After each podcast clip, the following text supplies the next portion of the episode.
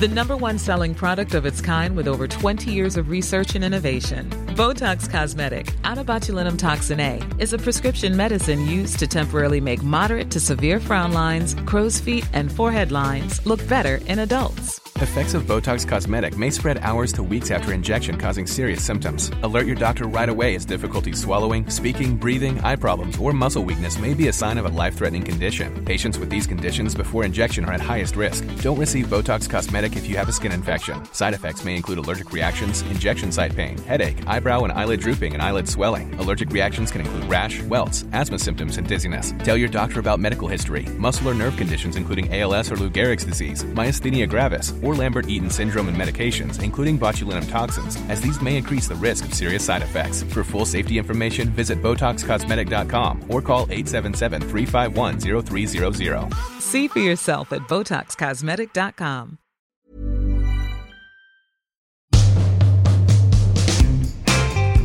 Uh, hello, everybody. Welcome to your Friday episode. Uh, it's uh, obviously just me, Jamie. Hey, welcome to the show. If you haven't, if you're a new listener, welcome uh, to the podcast. If you're an old listener, an OG, original gangster, oh my god, then welcome back, baby.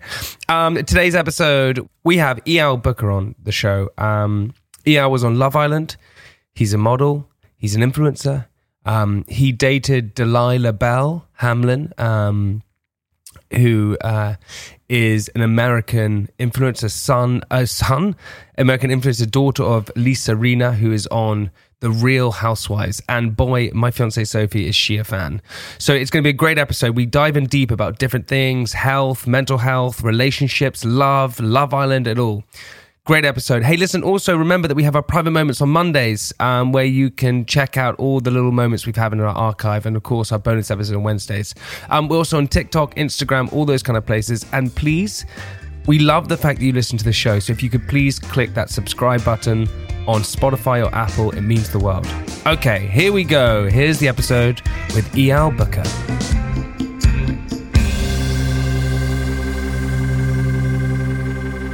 Uh, do you know how I think we should kick off podcasts? Well, I'll tell you. we should always ask each other how we are. Isn't that a good way to start? That's a great way to start. Uh, so, Eyal, how are you? I'm good. I'm I'm Yeah. actually great. That's a good thing to be. Yeah. Um I feel like I'm in a good place at the moment. I woke Mhm. up this morning, I woke up early, I went to the gym, I got some stuff done. You know, Mhm. and that's a nice way to start the day. How are you? Love that little response. You know what? You know what I worked out. Apparently, when um, when when you ask for salt at a table, so you go, "Oh, can you please pass the salt?" Apparently, you should never ask for the salt. You should always say, "Hey, would you like some salt?" And then someone passes it back. And so that's the same with feelings. That was a weird tangent, but I feel like yeah, I feel like But- that's what we just did. I asked you for the salt, or I was asking you for the salt, and then you relayed it back to me. Yeah. Does that make sense? But what if I don't want the salt? I and, don't know. and then just don't offer it to you. I Some people know. aren't I thought you were going to be open. You were open. Okay, good. Do you do you like having a routine? I think it's really important for me. I I learned I was working with a life coach, I think maybe three years ago, and I learned that one of the key things for me is to have to feel a sense of achievement after at the end of every day.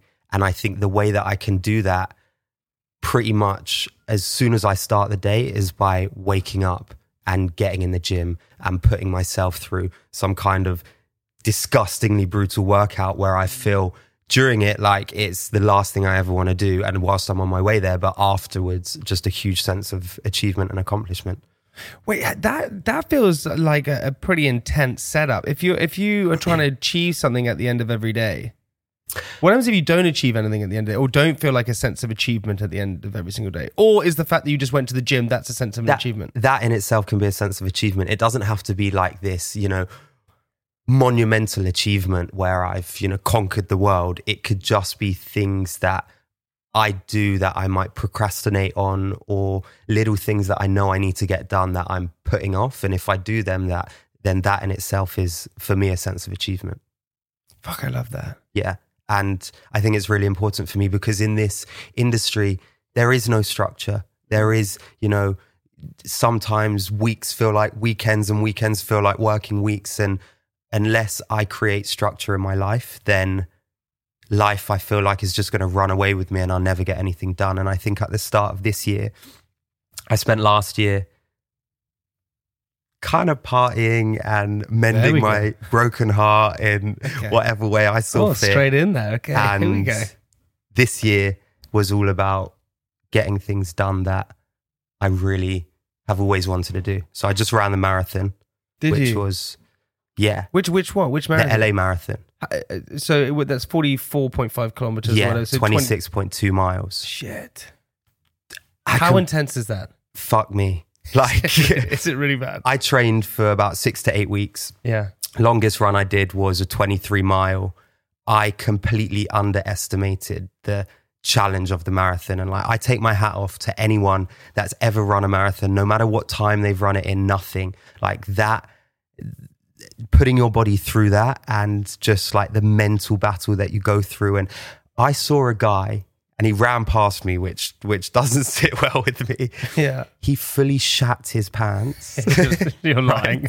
You're lying. Didn't just like You're lying. turd, right? He shat himself. Fully shat his pants oh down the backs of his legs, Oh, right? And this was at mile 24. God knows when he shat himself. When, oh my god! Bear in mind, I can, I'll forever remember the stench and wondering, like, what Were you like that? just behind him? I was in front of him, And then he ran past you. past me, which I will never. Were you like, down. bro? What the hell? You got? I looked around, and this is at the point where, like, you know, everyone is in this deep, like, cave of pain. Mm-hmm. And, like, I looked around to interact with someone as to just be like, you know, Can you see this guy? And nobody acknowledged it. And, and I just, like, my mind was blown. And don't get me wrong, if he was an Olympic athlete Yeah. or he was running for the grand prize or to, you know, make a, you know, make his debut, you know, Mm. marathon time. But this guy, like, we, we ran a good time, but it wasn't like, you know, if I shat myself on a marathon, I'd dip off to the right and I'd never be seen again. Hundred percent. I would not be still in that race. There's no ways. Wait, what time did you do then? I did it in three hours and 42 minutes. Oh my god! Right which there. yeah i wanted to get a sub 330 um i was on track for it mile 22 i cramped like I've never cramped in my entire life. My quads, Really? my glutes, and my hamstrings in both legs just fucking seized up.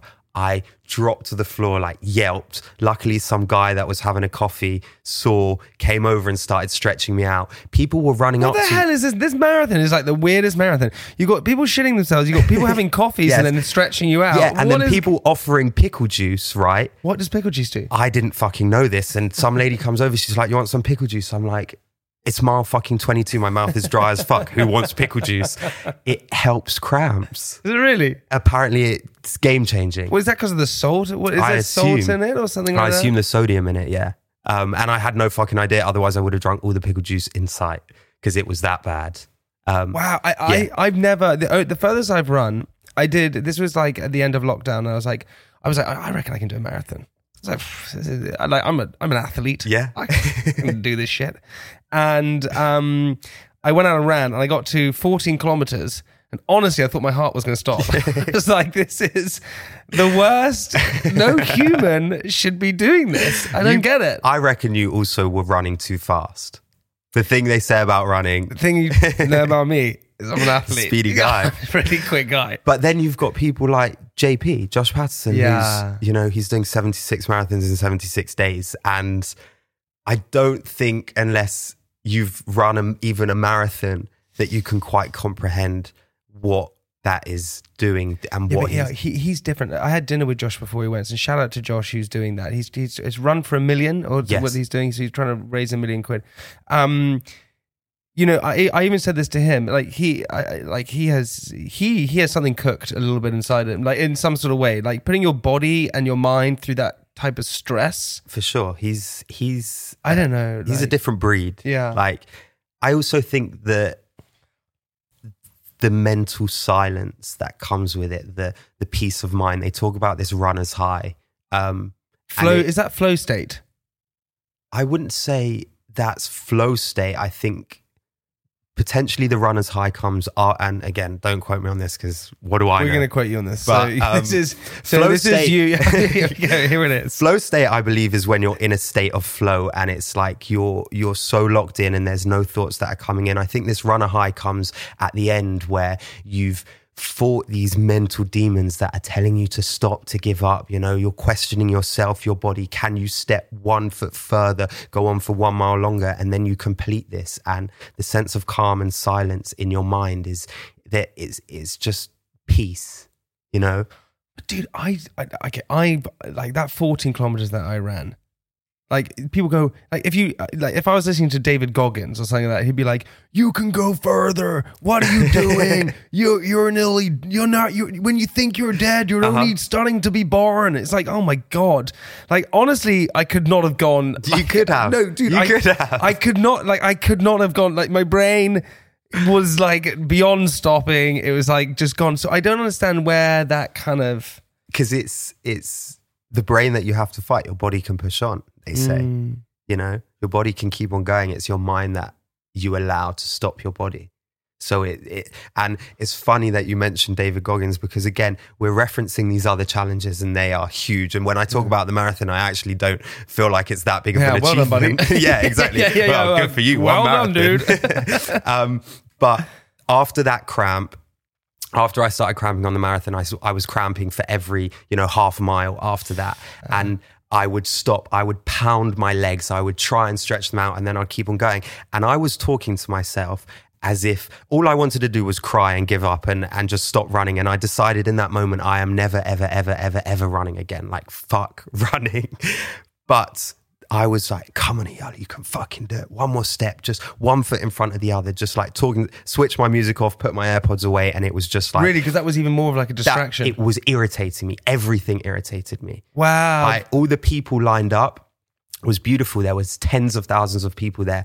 I didn't want to acknowledge any of them Hmm. because it just like it was just me versus me at that point to get to that finish line. Mm-hmm. And I love those physical challenges because it is about that mental resilience that you build up with yourselves. You know, when I was doing Sunday long runs and it was 5 a.m. and I was waking up to meet the guys that I was running with and we were doing 20 mile runs, you know, I didn't want to be there. Mm. You know, I would have much rather been out on a Saturday night in LA, you know, having fun and, and seeing my friends. But I made a sacrifice and that was what that's what this year is about for me. It's about committing to the things that I've always wanted to do. And I loved ultra running growing up. I used to run cross country. I always wanted to run a marathon. I had I remember my dad would buy me these books on like ultra marathons and these crazy marathons in different places. And I got to a point where I'm 27 and I've done a lot in my life. Yeah. But there's some things that I've always wanted to do that. It's like, why haven't I done that yet? I love that, man. I, I- actually agree with you. I think, I, I think what happens in life is that suddenly you wake up one day and you're suddenly like, shit, I haven't done all the things that I wanted to do, and and we and I think life is just full of distractions and responsibilities and issues and problems and ups and downs and lefts and rights.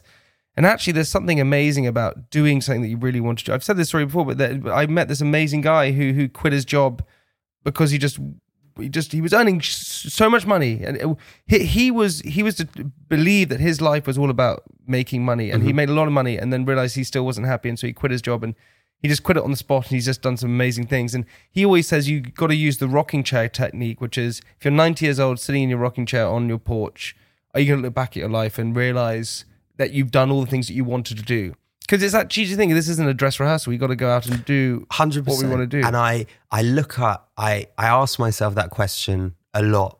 Is like, God forbid, if I was to, you know, die tomorrow, would I be, hmm. would I have accomplished the things that I wanted to personally for myself, not for, you know, this grander, bigger picture of making money, of, you know, doing this or that. Or when I get to the end of my life, I don't want to get to the end of my life with regrets. You know, mm. it's, and it seeps into everything, you know, say how you feel, do the things you want to do, you know, if, what's the worst that's going to happen? You you won't get there, or somebody's going to say no to you, you know, or ask the girl out there you want to ask out, or the guy, or whatever it is, or just like I think we.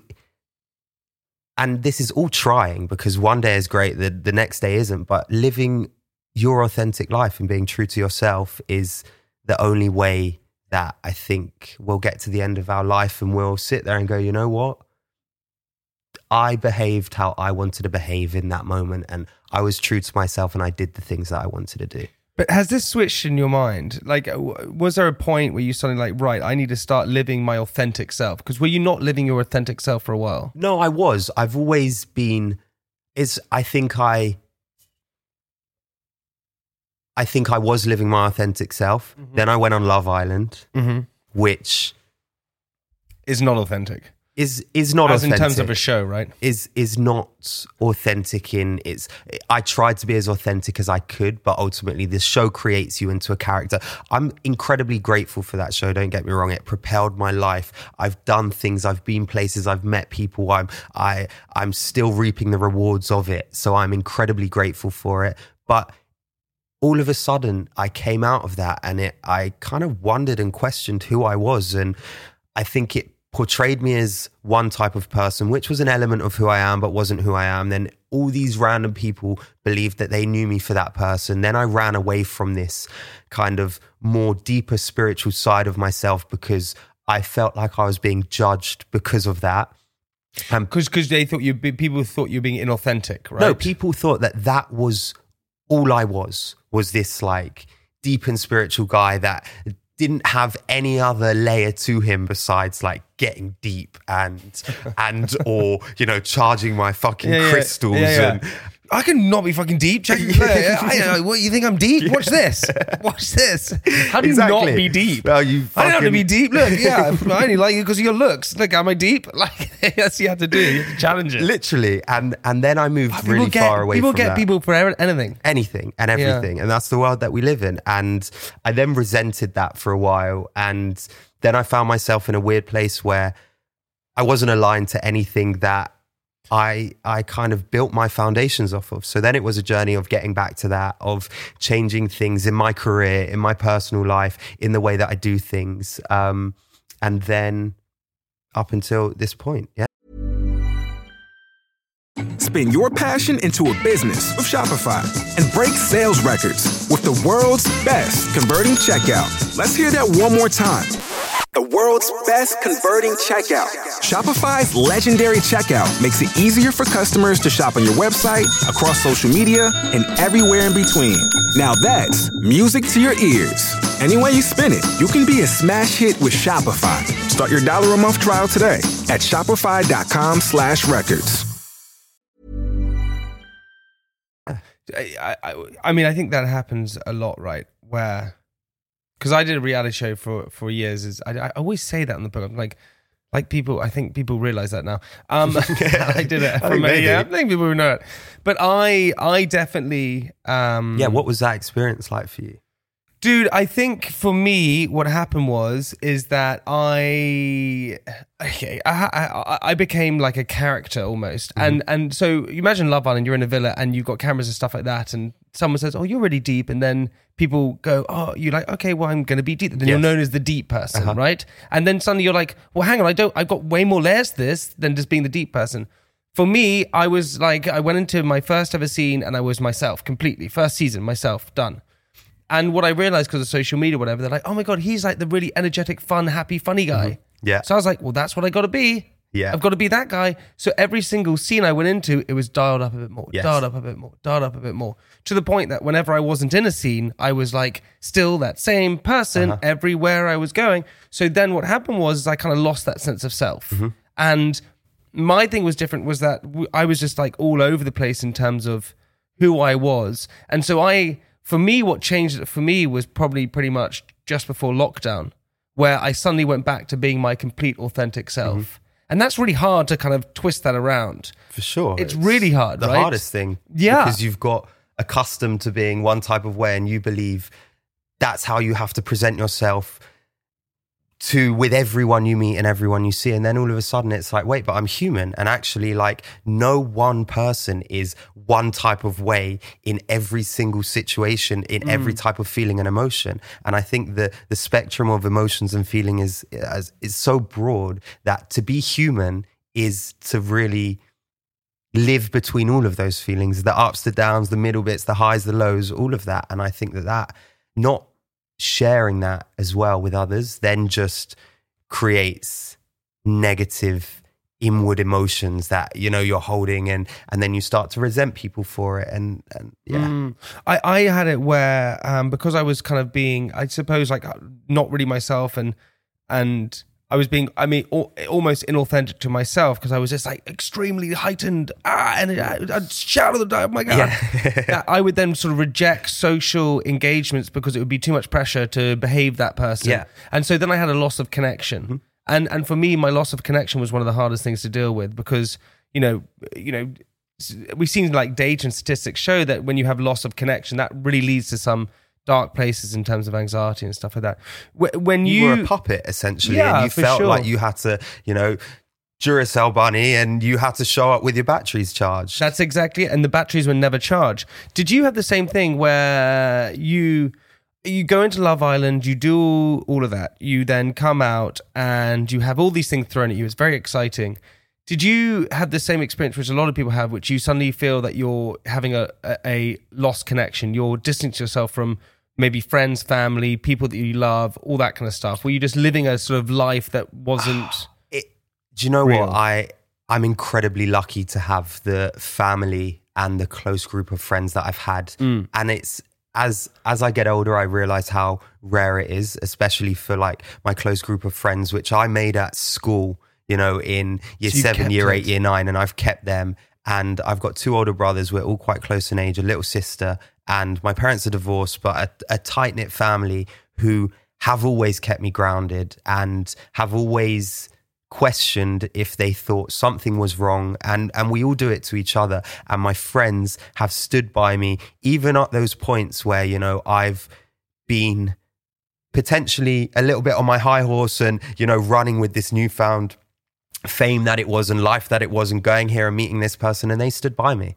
And so I never felt that disconnect because the people around me have been great people to me and have, you know, always kept me grounded by taking the piss. And, you know, when I'm still the youngest of three brothers and that, that will never change no matter, you know, what the Daily Mail wants to write or where I get papped or, or who I'm dating or whatever it is. Yeah, yeah. And- it, it, it's I like the way that you talk about Love Island. That I a friend of mine who did the show with me for many years. There's a couple of them, as you probably guess, and he hates it. Mm-hmm. And he hates the link to Made in Chelsea, and he hates it so much. And I had a big conversation about it the other day. I was like, "Why? That's your past." He's like, "Because it's brought up every single time, and it's and it's annoying, and it's this and it's that." And I said, "Well," and then and I and I gave him a scenario. I said, "Do you not see when Harry Styles went on stage at the Brits? Right? I think it was the Brits." or it was the Grammys, but I think it was the Brits. Um, and it's Harry Styles. He's the biggest pop star in the world. And he gets on stage and he says, uh, "I just want to thank my four brothers, Louis, Wow. uh, Zayn, Wow. uh, Liam, uh, Niall." Um, I want to say thank you to my. I want to say thank you to the X Factor because I wouldn't be here now. Wow. That's the biggest star in the world saying For that, sure. thanking the X Factor.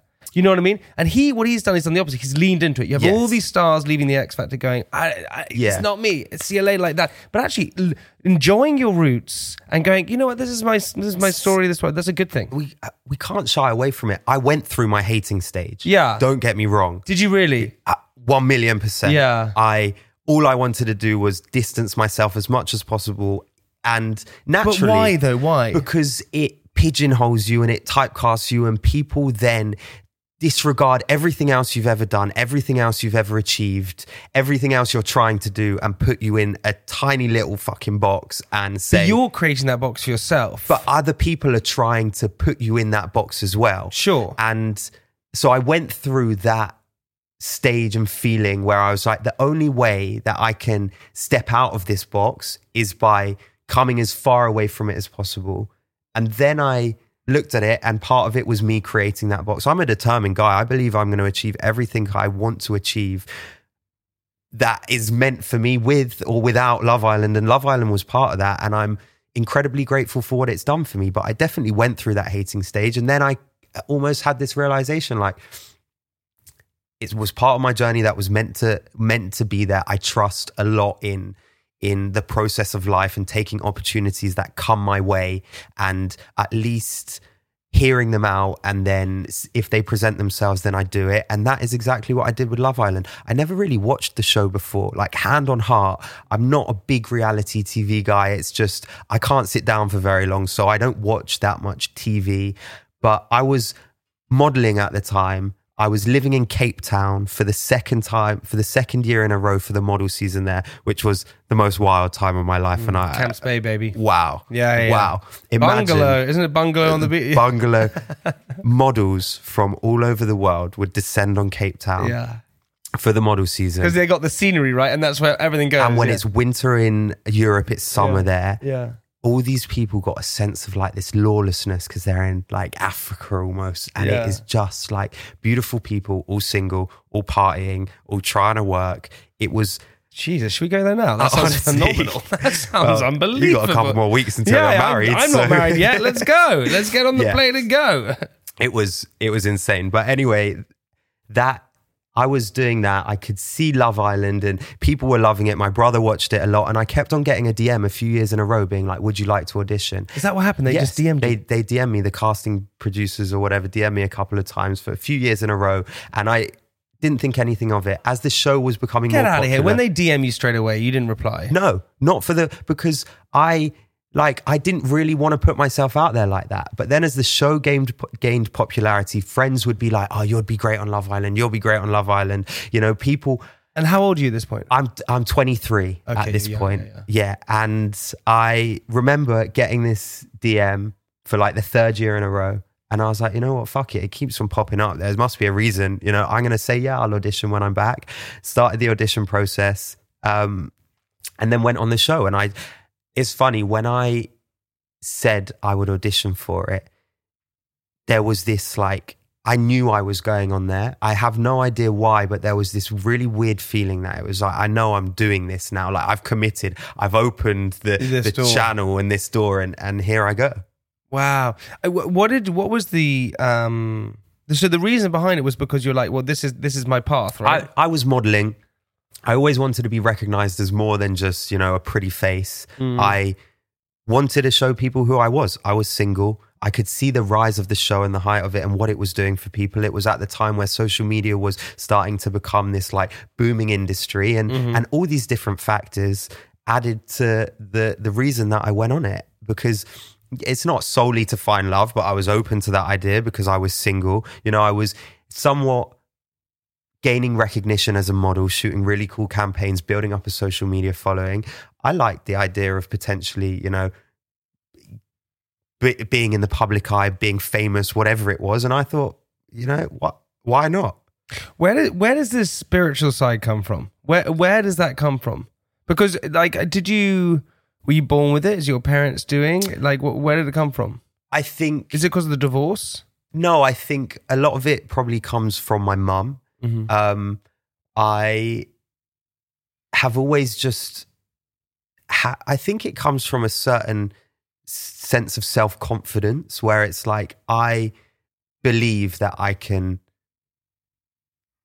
achieve what I want if I set my mind to it and I put those things into practice and I, you know, I, I think about it and I, and I work towards it. And then seeing those kind of things happen when you're manifesting or or when you're you know people think manifesting is like you- you're just sat there and your eyes are closed and you're just squeezing really hard and you're thinking about you know that one thing that you want to happen and and in 6 months of sitting there squeezing eyes closed it happens. Mm. You know it's far from that but it's about it's about action and doing the things that you need to do to get to that point and also believing that you are there before you get there. Mm. It doesn't come without the action part.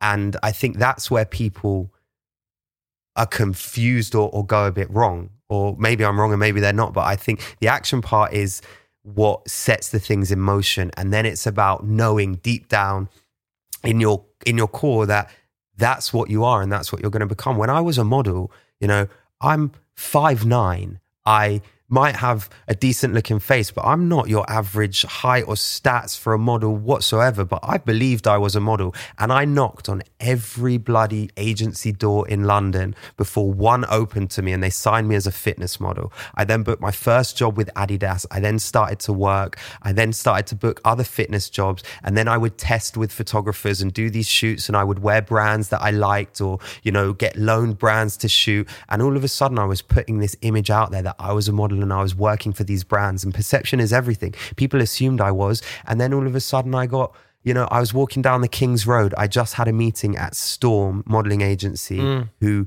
s- turned me down because I wasn't the right fit. And I passed the owner of Nev's modeling agency. And this guy looked at me really strange. And I kept on walking and turned back and he was still looking at me. And I remember going like, what are you looking at me for? Hey, you want this? Hey, Like, buddy, yeah, you want this? fucking come on, man. hey, you want this? Come on.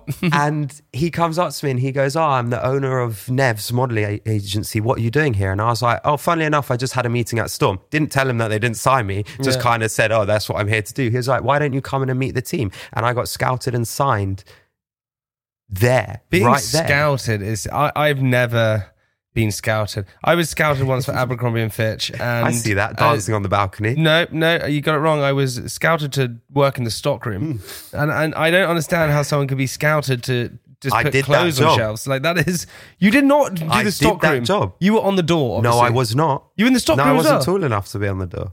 Dude, I don't think it was about my height. I don't know what the fuck was going on. I couldn't. Maybe. You know that documentary? They're like, I wasn't allowed to use the stairs. I was that person. I wasn't allowed to use the stairs. Um, yeah, but that's so. You, so you had this. I. But it feels like you've always had I this. think it comes from reading books.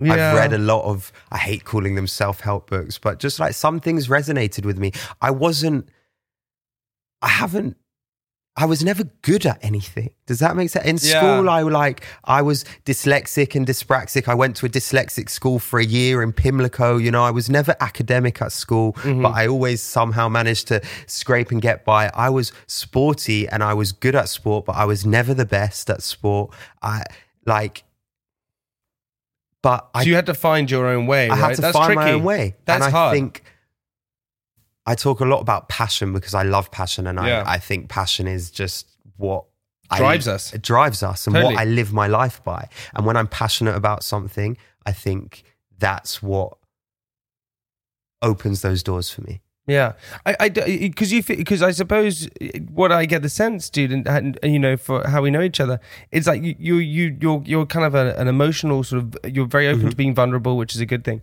But you said that your parents went through a divorce. How was that for you? How, my parents are divorced as well. What? How old were you when that happened? I was 15, 16. oh, so it was a Um, pretty shitty age. It was a pretty shitty age, but it it wasn't that tough. I I mentioned my two older brothers. We're really close, and Mm. I think when my parents were going through a divorce, we got closer because we were all there for each other. Um, I think it resulted in a lot of smoking weed. Yeah, yeah, then. always. That's what happens. Like we just turned into stoners. Um, Yeah, yeah, yeah, yeah. And played on the fact that like my mom was going through it, my dad was going through it, so we'd have our mates over and get stoned in the fucking hey, back and garden screw you, parents. Yeah, get out of literally. Yeah. Um, I think my my parents still navigated parenting us as a unit. Mm-hmm. And so, although it felt weird, I was at an age where you know I just hit puberty. I was focused on girls, and and so it just wasn't. It, wasn't, the forefront of your mind. it wasn't at the forefront, and like we were raised to be somewhat emotionally intelligent and outspoken Yeah. boys. Yeah. So we would talk about some of it, and I don't know. My brothers might have different ideas, But you were and- okay with it. But I was. The I- distractions were there. Yeah. Dude, what I want to do, I want to talk about relationships and love, but we're going to stop there for part one. We're going to come back in part two. You ready for this? You ready to Um, get even deeper? let's go, baby. Oh my God, it's freaking going to get deep. Okay, everybody, we'll see you in part two. Just go and click across to part two in right now. Do it now. Bye.